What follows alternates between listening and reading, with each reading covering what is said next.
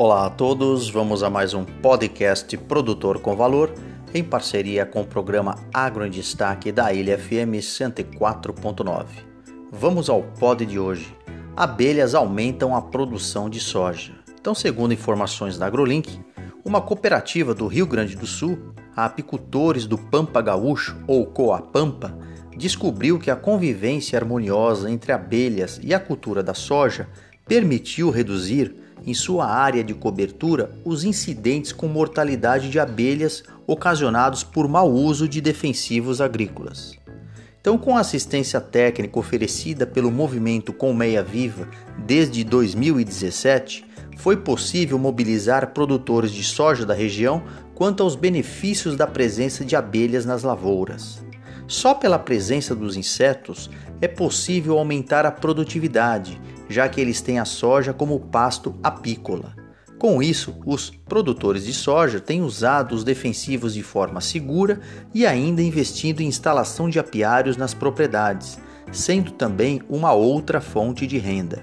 Segundo Aldo Machado, que é o presidente da cooperativa, ganham-se as abelhas ao encontrar um ambiente melhor para produzir mel com qualidade também ganha o, apicultor, né, reduzindo-se os custos com alimentação de abelhas, e ainda ganha também o agricultor, que colhe mais soja na propriedade. É interessante mencionar que antes desse trabalho realizado, não havia acompanhamento sobre incidentes com mortalidade de abelhas.